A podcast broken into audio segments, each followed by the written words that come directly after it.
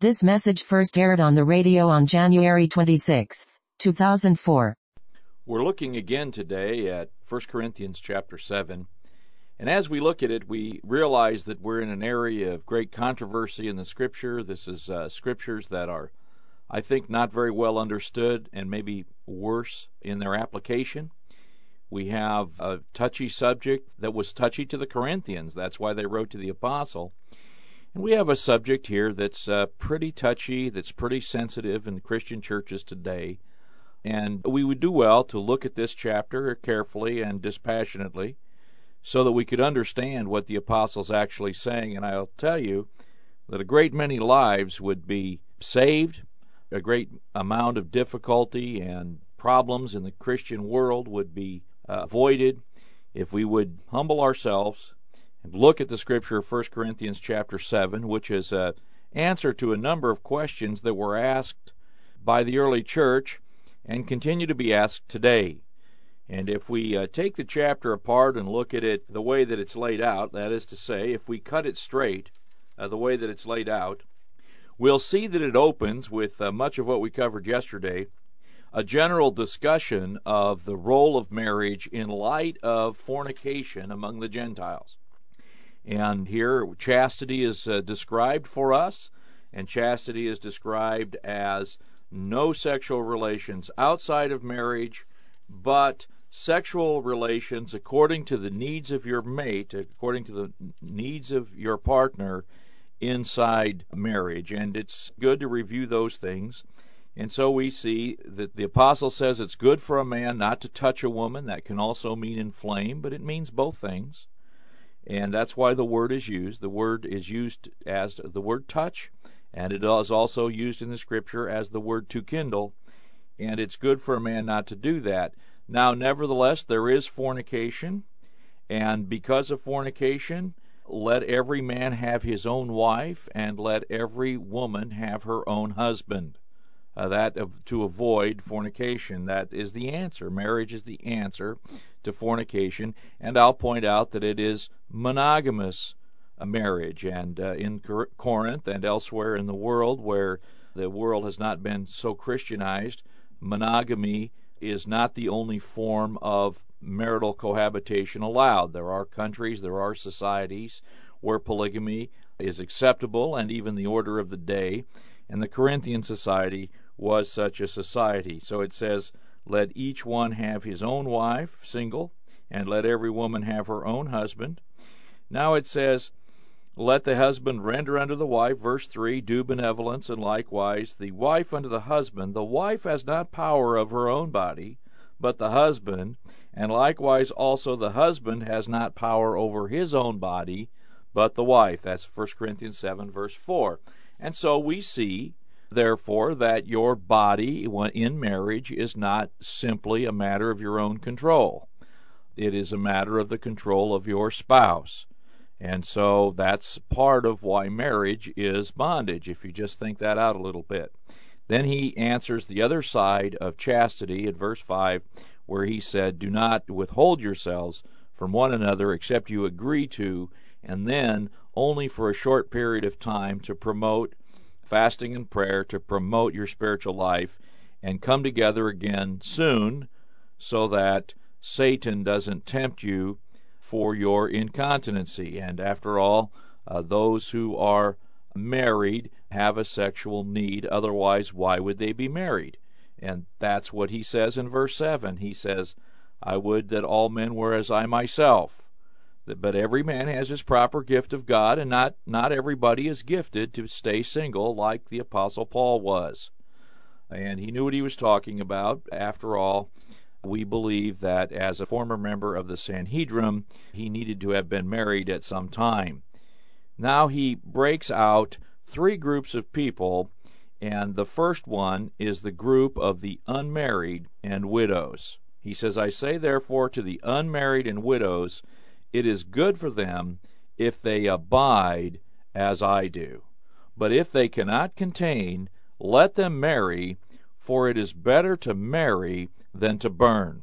And now he says it's best for the unmarried and uh, for single people, that is to say, for those without wives, or widows, those who used to have wives or husbands, for them, if they abide as I do. And Paul abides single as an unmarried or a widower. We don't know which it is.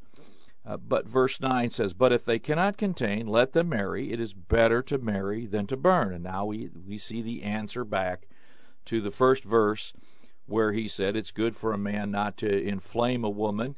And we discussed yesterday in some detail that the man is already a match that's ready to light, and the woman is the tinderbox that he could fire up, and therefore it's good for a man not to kindle or touch a woman.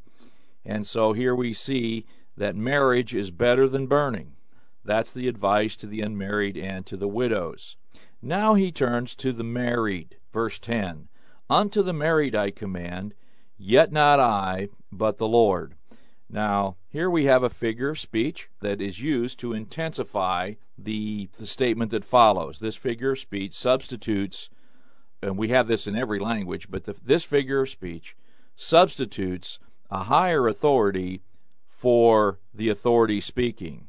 So I could say to you, well, my advice is not to get divorced, but hey, that's not my advice, that's the Lord's command. Now, that, that figure of speech I just used, where I substituted the Lord's command for my advice, is to intensify the statement, and that's what the apostle says here. He said, Unto the married I command, not I, but the Lord commands. And he now reflects back to the commands that the Lord himself gave while he walked the earth we have in the Gospel of Matthew, for example, in Matthew 19, for example, we have the Lord saying that man should not put asunder what God has put together.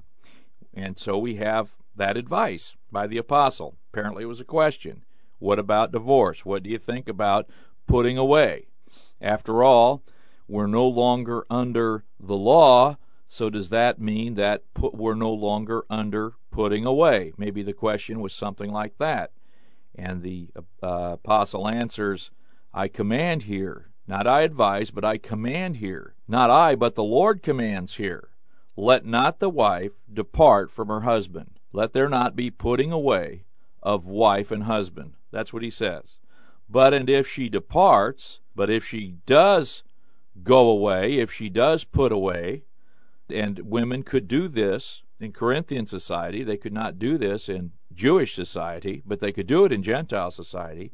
So, but and if she departs, let her remain unmarried. Now, I want to point out to you that in her departure, she has acquired an unmarried state, and so she said to stay, to remain unmarried. Now, when you depart from your husband, don't you be saying that this is just some kind of trial separation so that we can get along.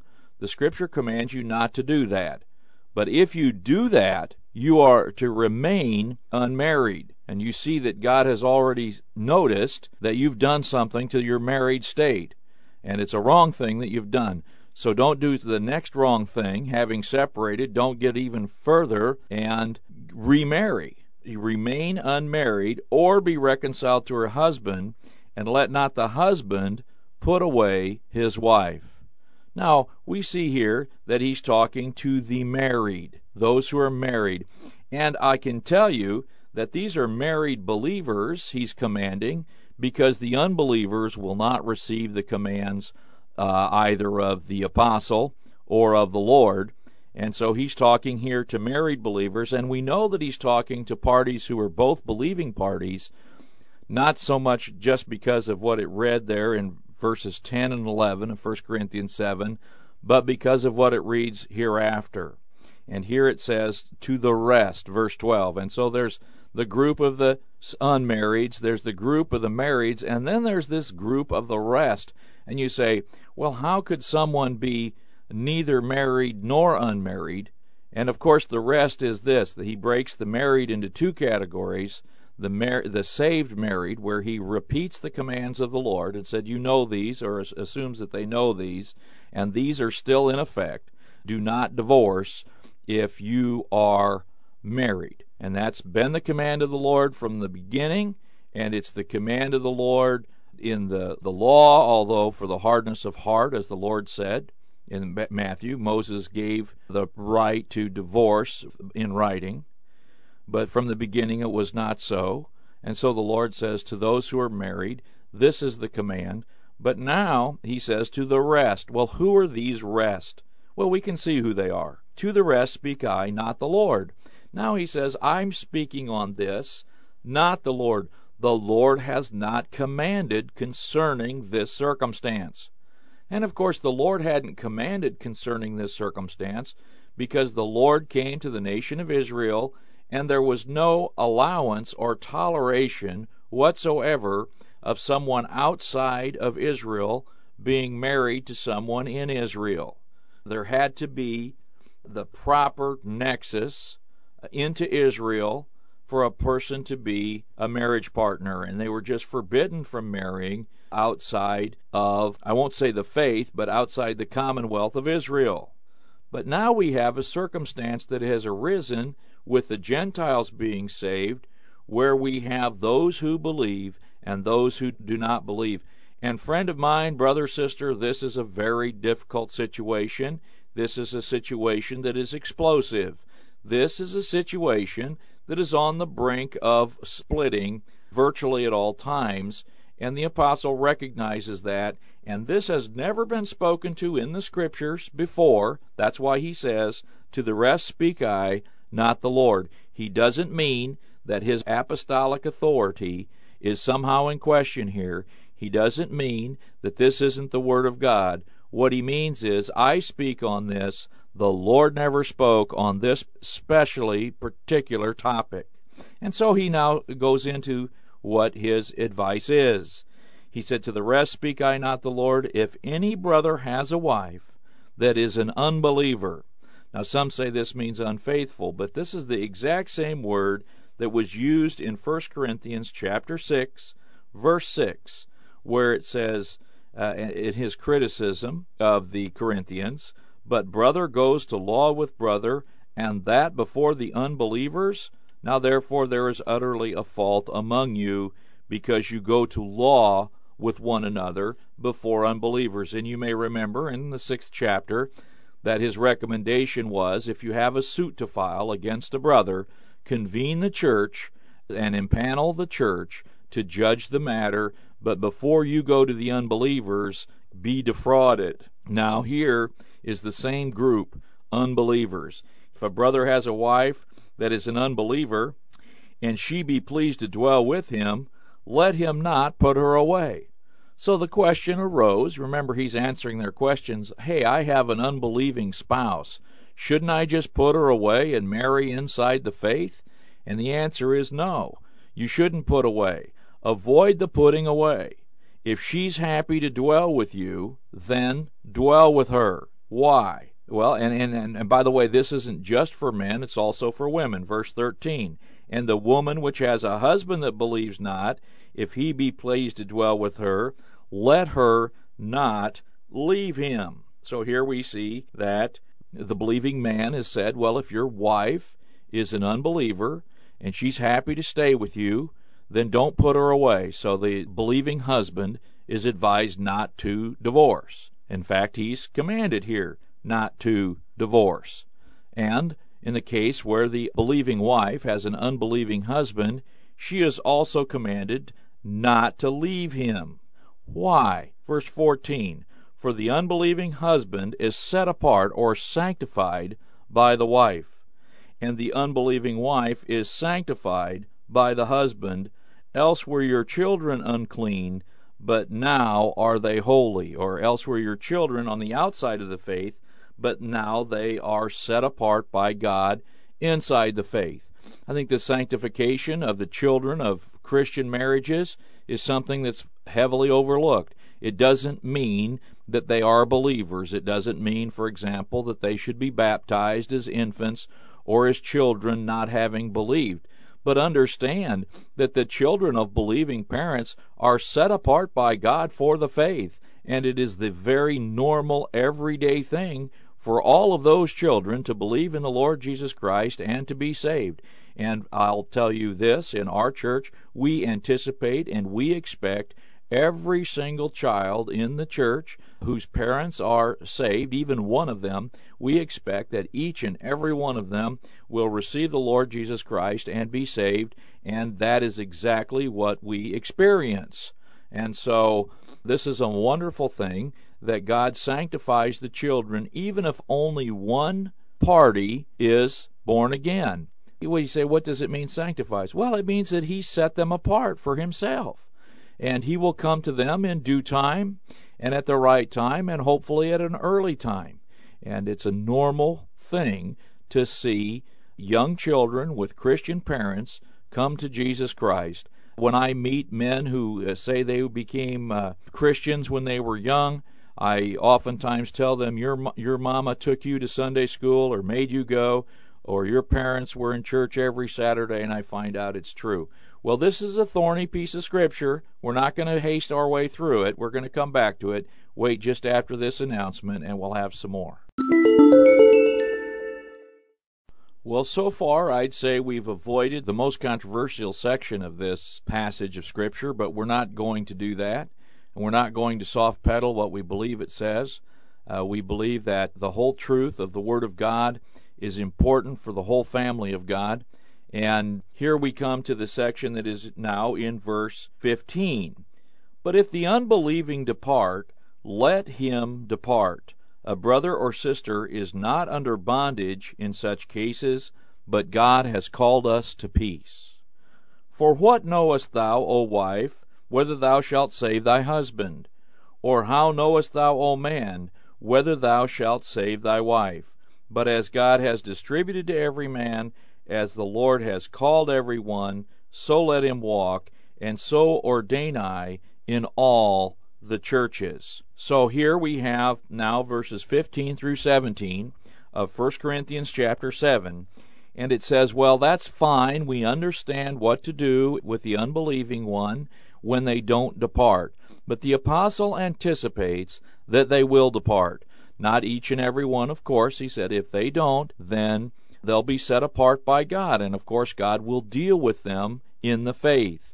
But there is the expected and anticipated case that the unbelieving party will depart. And let me tell you that the enmity that is against Christ and his people that is in the world does reach right into marriage. And here we have the believing partner not divorcing the unbelieving partner, but the unbelieving partner departing and abandoning the believing partner. When the scripture says, when that happened, a brother or sister is not under bondage in such cases. Now, I know many have gone about saying what kind of bondage they're not in, that they're not in bondage to go have sexual relations with them. Well, let me tell you, the sexual relations is the part of marriage that is not the bondage. The bondage of marriage is the power of the other one over your body. It is the trials and troubles of this world that you begin to have, and it will be described in some detail here in this chapter. So, the bondage that the apostle's talking about is the marriage bond. Marriage is bondage. Marriage is trouble. Marriage is difficulty. In the world, apart from the affections and your emotional needs and your affection needs and your sexual needs. Apart from that, marriage is a lot of trouble. It costs more. It has the added difficulty of two having to agree about things rather than one just determining what he'll do. Well, we'll go into that in a minute. But here it says, a brother or sister is not in bondage when the unbeliever departs. And friends, that's the marriage bondage. They are not in bondage. Others are in bondage. The one who has the unbeliever who decides to stay remains in the marriage bond. The one who has the unbeliever departing is not in marriage bond, but God has called us to peace. Now, here the overruling and overriding principle is peace. Now, I know there are those who tell these unfortunate several, or these unfortunate few, however many they may be, who have their unbelieving spouse depart from them, that they are bound to that person for life no matter what. And I've even heard fellows say that when that person remarries or whatever it is they do, that that person is still their wife or husband even though you are not their husband or wife. Well, that is totally ridiculous. And I just want to say that. It is completely ridiculous that someone could be your wife, but you are not her husband, or vice versa. It is just not the case. And when these uh, subjects arise, like this, I always ask the one giving that advice, saying, Well, that's still in God's sight, that's still your husband. Then I ask them, Well, then is she free to go have sexual relations with that person uh, or is she commanded to have sexual relations with that person if he wants her to, though he may even be remarried? And of course, the answer is, well, heavens no. Well, if it's heavens no on the sexual relations, then it's heavens no in marriage. Because chastity in marriage involves sexual relations to satisfy the other partner. And if that's not a right thing to do, then you do not have a marriage preaching friend of mine, have the courage to stand for the Scripture. Have the courage to defend your flock. Have the courage to understand the peace of God, and don't say it's just safer if you stay single and live a life of burning, because it's not safer for them, it's merely safer for you and the criticism that you will undoubtedly take. And the scripture says, in effect, if you can't take the heat, get out of the kitchen. Let not many be teachers of the scripture. Well, if we would follow the apostles' advice, we would have only all orderly Christian homes. We would have only all orderly Christian homes. Now, these questions, what knowest thou, O wife, whether thou shalt save thy husband? That is a rhetorical question. And with rhetorical questions, we have implicit answers. And this rhetorical question, For what knowest thou, wife, whether thou shalt save thy husband, has the rhetorical answer, You do not know that. In fact, there is no reason, now that he's departed from you and he is no longer sanctified, there is no reason for you to think that you can save that man. And conversely, how knowest thou, O man, whether you shall save thy wife? the answer to that rhetorical question is you do not know that, and there is no reason for you to think that you will. Now, I know that there's a single man who rose up when I was young. I believe his name was Bill Gothard, and he began to recommend to people whose lives were like this, where the unbeliever departed, he began to go back to the book of Hosea and teach them to pray up hedges of thorns. And I, he's not the only one. There are others. He just became infamous, uh, at least in my opinion, for doing so. There are very many others that say, go chase after that one, go pray a hedge of thorns around them, God will deal with them. Listen, God is dealing with them while they're with you. He, they are sanctified while they're with you. When they depart, you are not in bondage. Get over it, get used to it, and get on with it because you still have a Christian life of peace and you are no longer in the marriage bond. And if you are no longer in the marriage bond, you are unmarried and you follow that advice. Well, as God has distributed to every man, as the Lord has called everyone, so let him walk, and so ordain I in all churches. And this is the advice given to every single church of God, every single one for all time. This is ordained by the apostle. This subject, the one I just recently most covered, the subject of the believing and unbelieving partners, is only spoken about here in 1 Corinthians chapter 7. Verse 18 Is any man called being circumcised? Let him not become uncircumcised. Now, I don't know how you become uh, uncircumcised once you're circumcised. You certainly aren't to become Jewish if you're a Gentile. That's what that means to me in, in any case. L- let me put it this way I've, I've spoke that backwards. In verse 18, if any man is called being circumcised, he does if he's a Jew, don't you don't have to become some kind of a Gentile. You don't have to take up Gentile habits and Gentile practices or anything else. Is anyone called an uncircumcision? That is to say, are you a Gentile? You do not need to be circumcised. You don't need to go through that painful process if you're an adult male Gentile and you haven't been circumcised. You don't need to go through the painful process of circumcision. Circumcision is nothing, and uncircumcision is nothing but the keeping of the commandments of God. In other words, look, it doesn't matter if you're a Jew or a Gentile. What matters is if you're following in the faith. Now, you say the keeping of the commandments of God. Uh, well, this has to do with the keeping of God's word here. Specifically, of course, the commandments that they are receiving in this epistle. Let every man abide in the same calling wherein he was called. Now, here's verse 20. And this has to do with our ambitions, friends. This has to do with our ambitions.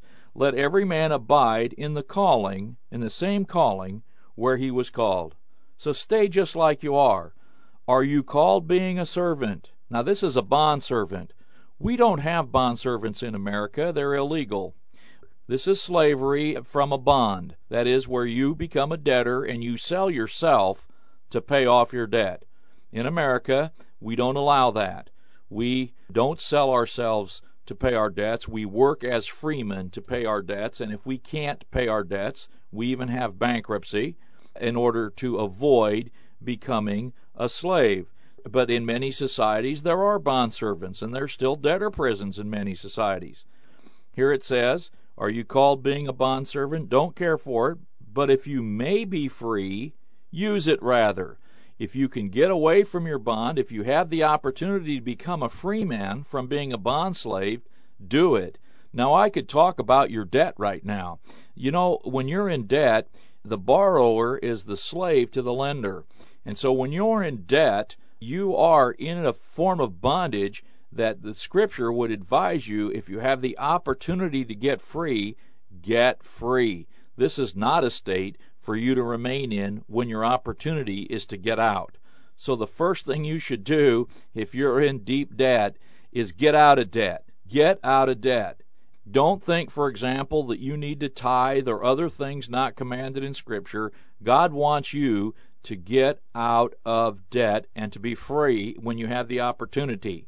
And you do in America have the opportunity to get out of debt. And uh, if you'd like to write to me or click on the email link or comment section of our website at www.biblestudy.net and you want some advice how to get out of debt, I have had the privilege of offering that advice to many who have found themselves out of debt. And I can also tell you that God will make you a way to live out of debt. That doesn't mean that you'll get to have everything that you want. It doesn't mean you'll get to have all the savings plans you want, all the medical insurance you want, and other things that you think you need. But God will deliver you from being in debt. And I can tell you, as one who has lived out of debt since I've been a Christian, I got out of debt when I first became a Christian. I was a very young man. I was 24 years old. I got out of debt and I have stayed out of debt, and you also can stay out of debt, as so many Christians have discovered that you can both get out and stay out. Well, here it, that's the advice. You are bought with a price, verse 23. Do not be the servants of men.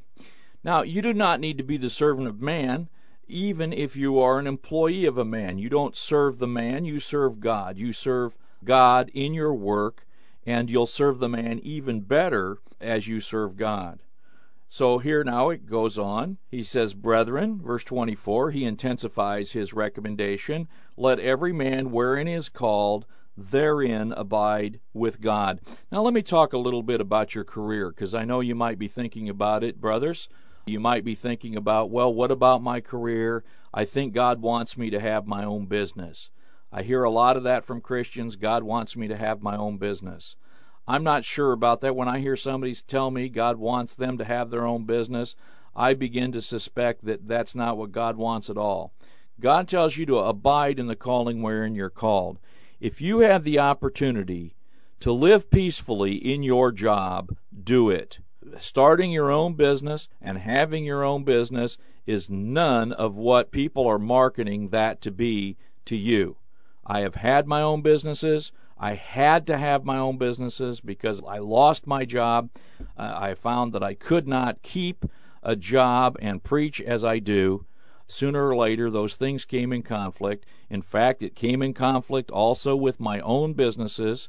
But I assure you that having your own business is a very difficult thing to do, and I do not recommend it, especially as you may have a family. Now, that being said, there are those so gifted that the, and especially gifted in administration and so forth that they can conduct their own business. But before you go get your own business, before you decide God wants you to have your own business, you go talk to some faithful brother who has his own business. Some Christian who's faithful to the scriptures that has his own business. And that's going to take you a long time to find one. It's going to take you a long time to find one. But you talk to one and you see if he would do it all over again you see, especially if he knows you, if he thinks you should. Because I'll tell you, there are so many people today who are buying the line that they should have their own business, so forth and so on, and they ought not to. Well, let me now say this. If you do have your own business, you're still the servant of God. So, here, and that's what the scripture says. Verse 22 He that is called in the Lord, being a servant, is the Lord's free man. If you're called in the Lord and you're a servant, you're the Lord's free man. Likewise, also he that is called, being free, is Christ's servant. And so you have your own business, you're still Christ's servant with whatever it is that God gives you. And let me tell you, I have known very many Christian businessmen. I have known very many businessmen Christians, I should put it that way. Some who have had large operations. It is very difficult for them to be faithful it is very difficult for them to discover how they can best serve Christ. And it is uh, they're going to be held accountable for all that responsibility. And uh, it's not an accountability, by the way, that I envy, and it ought not be one that you envy. And so uh, be careful about that. Well, the overriding thought is, uh, Brethren, let every man wherein he is called, therein abide with God. And of course, what does that really mean? That means to be content. That means to learn to trust God and be content with your circumstances and let God raise you up as He chooses. We'll be right back after this announcement. So, as we make the turn into the last half of this chapter of 1 Corinthians, we come through the 24th and 25th verse. We have the general principle, brethren, let every man wherein he is called, therein abide with God. And that's a general principle. In fact, the Bible here cautions changes in state. You find yourself married, stay married. You find yourself single, stay single. You find yourself a servant, stay a servant, think nothing of it. Although, if you have a chance to become a free man, do so. And if you find yourself a free man, well, don't become a bondsman just a final note on that. We don't have bondmen in America. We're all freemen, at least. You do not need to own your own business to be a free man in America. Now it says, he takes that principle, the apostle, and in verse 25 turns it to the matter of marriage again. And he said, Now concerning virgins I have no commandment of the Lord, yet I give judgment as one that has obtained mercy of the Lord to be faithful. So he says he has no commandment from the Lord concerning virgins. They're free to stay virgins, they're free to be married, but he does want to give his opinion. And he says, I suppose, therefore, that it is good for the present distress, that it is good for a man so to be. That is to say, it is good for a man to be single. He's talking here about virgins. He's talking about this in its context means apart from marriage. It means single, unmarried, not married. He says, as a virgin, one who has, by the way, never been married, never been married, he says, don't get married. Stay like you are. And what's the reason? Well, the reason is the present distress. Well, what was the present distress? The present distress was the move by the Emperor Claudius, for example, in Rome, to remove all Jews out of Rome uh, especially uh, the sect of those who followed the Lord Jesus Christ, regarded by Rome to be, at that time, to be a sect of Judaism, later found out by Rome uh, to be a particular be- belief. And they were first called Christians at Antioch, where the Apostle Paul uh, was first called to the work of the ministry. And after that time, the phrase or the title of Christian spread throughout the Roman Empire to identify those of that way.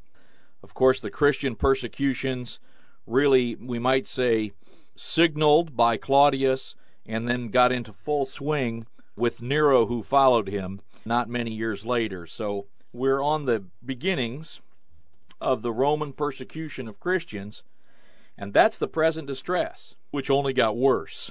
And during a time of great distress, the apostle recommends that the single stay single.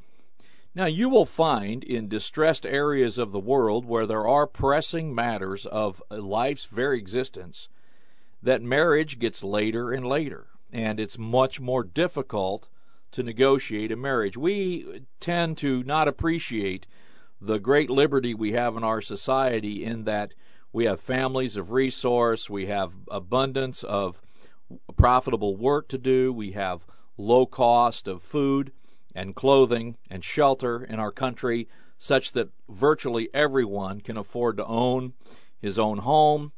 Uh, really, I say virtually everyone. Actually, everyone in America can find a way to own his own home and to clothe his family and to feed his family. And so there's no present distress in America. And so if there's no present distress, then, of course, this advice uh, doesn't follow. But he's writing to the Corinthians who are in distress and say it's a good thing for a man to stay single considering the distress, or a woman to stay single. Now, that is in the face of the general thrust of Scripture, which says it's not good for a man to be alone. And so here the apostle commends singleness, but not aloneness. Of course, he's commending the Christian life in fellowship with one another. And he's saying, because of this present distress, I suppose, with my experience, it's good to stay single because you don't have as much trouble, and there's trouble enough. And now he says in verse 27 Are you bound unto a wife? Seek not to be loosed. That means stay as you are. General principle stay as you are. Are you loosed from a wife? Seek not a wife. Now, here, being loosed from a wife is different than being a virgin. Being loosed from a wife means you had a wife and somehow you've come away from that wife. You have been let loose. Whether she left you, whether she died, he says it's a good idea don't seek a wife. But, and if you marry, you have not sinned. And if a virgin marry, she has not sinned. Nevertheless, such shall have trouble in the flesh, and I would spare you. And that's the final conclusion that he gives to his advice. He says, My advice is don't marry, stay single. Stay married if you're married, stay single if you're single. Abide as you are because there's a lot of trouble out there when you get married but and if you do marry, there is no sin in it. And if the virgin marries, she also does not sin. But I would spare you, such will have trouble in the flesh. And indeed, in marriage, we do have trouble in the flesh. And when conditions are more severe, we have more trouble in the flesh. Now he says, verse 29, But I say, brethren, the time is short. It remains that both they that have wives be as though they had none and they that weep as though they wept not, and they that rejoice as though they rejoiced not, and they that buy as though they possessed not, and they that use this world as not abusing it, for the fashion of this world passes away. And here he says now the scheme of this world, or the outline, the way that this world is working, is passing away. And so now he says, if you weep, be as if you don't weep. In other words, don't be so taken up with whatever it is that is affecting you. If it's being married that affects you, then you be as if not. If it is single that affects you, then it is as if married. If you weep, it is as if you're not sorrowful. If you are happy, it is though uh, rejoice, it's though you are not rejoicing. In other words, the present distress is such, and the urgency of the Lord's work is such and the temperament required to follow the Lord is such that we not be taken up with the matters of this life, that we not be overwhelmed by the matters of this life. I, I, find it very interesting that he comes to, and they that buy as though they possessed not.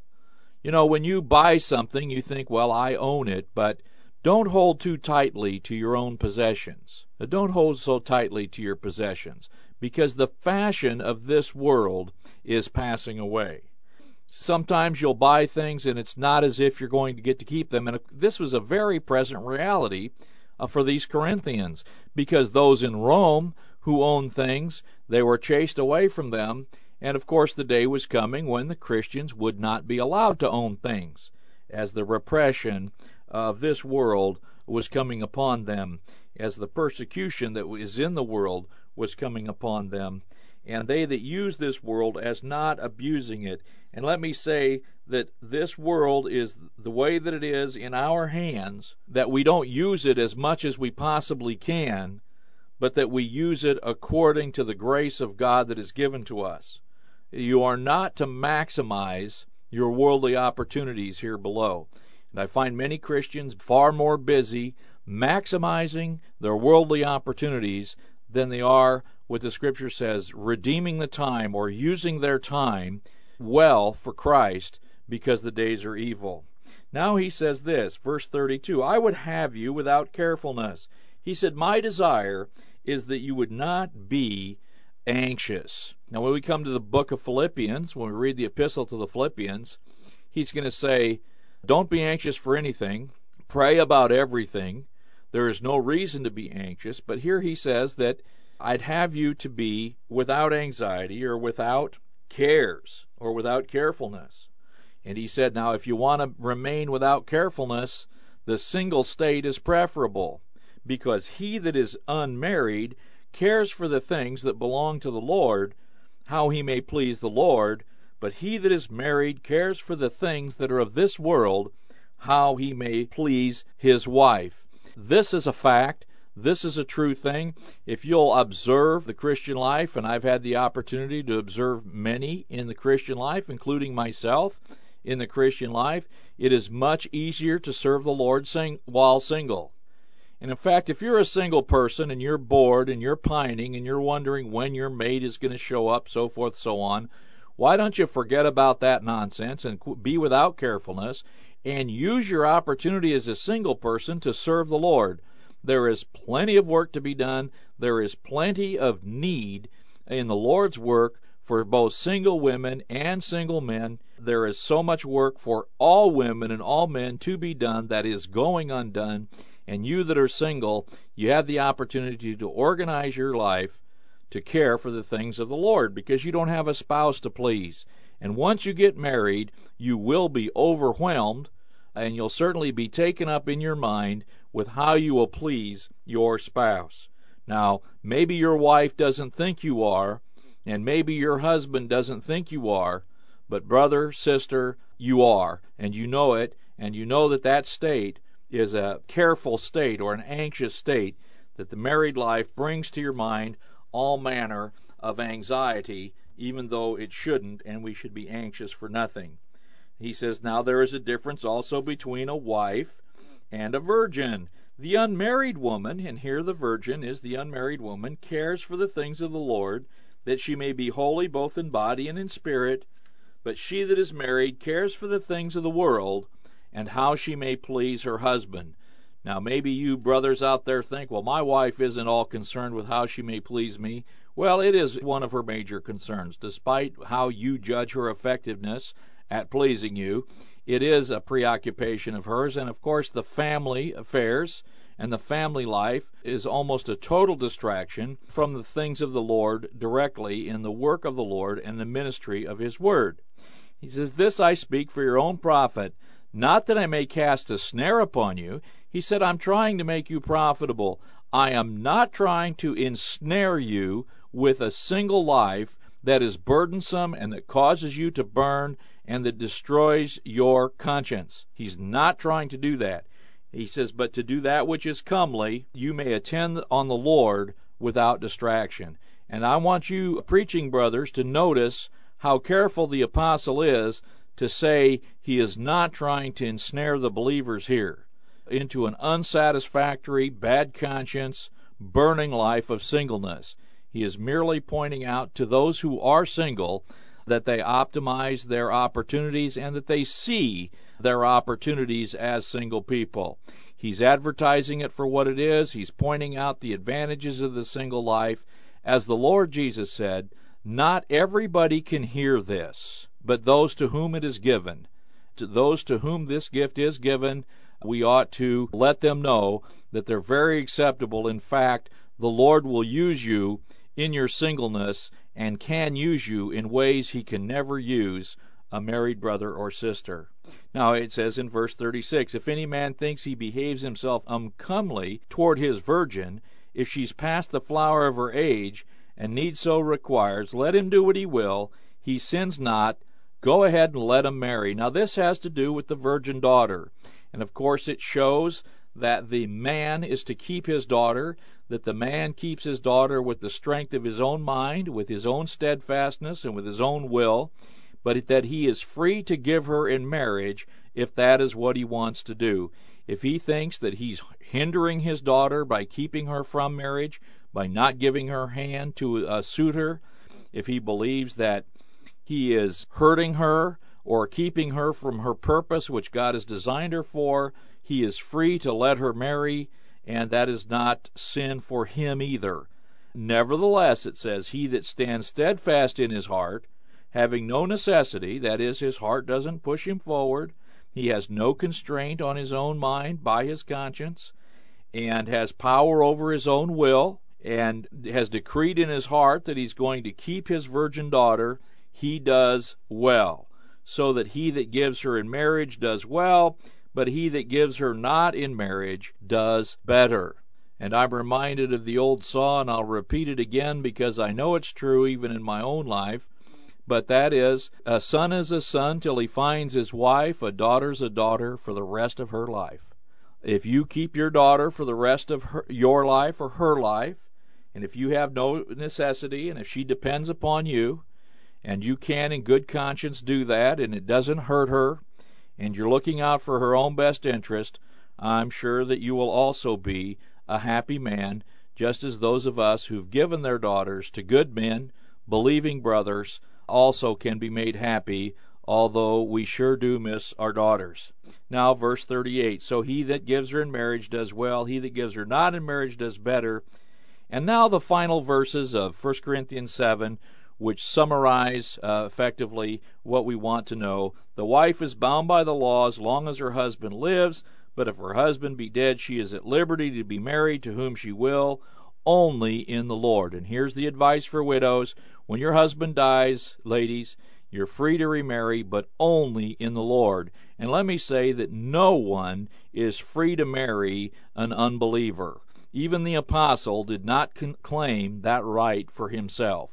All of this consideration has to do, when it comes to marriage, with a believer. Now he says, But that widow is happier if she so abide after my judgment, and I think I have the Spirit of God. And she is happier if she stays single, unless she's young, in which case she's going to become a problem. She needs to go get married. Well, we can look at that elsewhere in the Scripture. He modifies his advice later. We need to see the whole Scripture. But until next time, may God bless you. We'll be in 1 Corinthians chapter 8.